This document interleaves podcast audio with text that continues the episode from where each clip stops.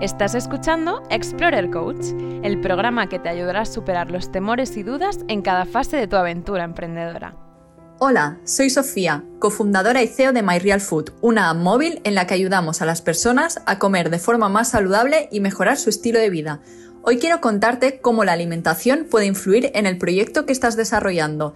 Si tienes como referente Silicon Valley, probablemente hayas escuchado cómo se alimentan algunos emprendedores, como el fundador de Twitter, Jack Dorsey, que dice comer una sola vez al día. Luego tenemos a Jeff Bezos, que ha dicho que prefiere no tener reuniones a primera hora para comer sin prisas un desayuno saludable. En cambio, Mark Zuckerberg dice que come lo que le apetezca sin planear para no perder tiempo. ¿Es insignificante o importa lo que comemos? Hoy vamos a hablar de ello. Spoiler, importa y mucho. Primero voy a hablar de qué influencia tiene la comida sobre el rendimiento y la creatividad. Pues bien, la comida real favorece un buen rendimiento, reduce la sensación de hambre y nos mantiene con energía durante la jornada laboral.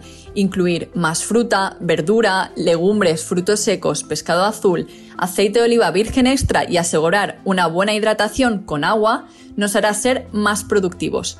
Por ejemplo, se ha demostrado que el magnesio potencia el aprendizaje y la memoria. Este micronutriente se encuentra en cantidades elevadas en frutos secos y el cacao puro. Otro buen ejemplo sería el pescado azul, ya que es rico en omega 3, un potente antiinflamatorio con un importante papel en la salud de tu cerebro.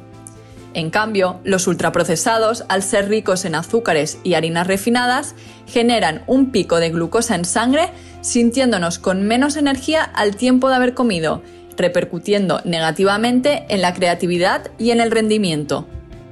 ¿Y cómo influye lo que comemos en el estado de ánimo? Así como el rendimiento y la creatividad se ven influenciados por la alimentación, el estado de ánimo también. Existe una conexión intestino-cerebro y la responsable es la microbiota intestinal, por lo que cómo alimentas a tus bacterias intestinales estará relacionado con tu estado de ánimo y la concentración. Y te habrás preguntado, con el lío que llevas con tu proyecto, ¿cómo tres o cinco veces al día? ¿Y es malo saltarse el desayuno? Pues bien, no hay un número exacto de comidas diarias. Comer más o menos veces al día dependerá de tu estilo de vida. Lo que te tienes que preocupar es si ingieres los nutrientes que necesitas a lo largo del día en las comidas que tú hagas. Y además, desayunar no es la comida más importante del día. De hecho, si te saltas el desayuno, estarás practicando una de las formas de ayuno intermitente que siguen varios emprendedores para estar más enfocados en su día a día pero hay personas que les gusta desayunar y si no lo hacen, al contrario, no pueden concentrarse. Y desayunar saludablemente también es genial, porque ya tienes una comida en la que aportar nutrientes.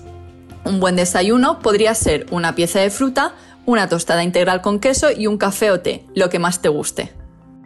Y habrás escuchado alguna vez aquello de comer mucho por la noche no es bueno.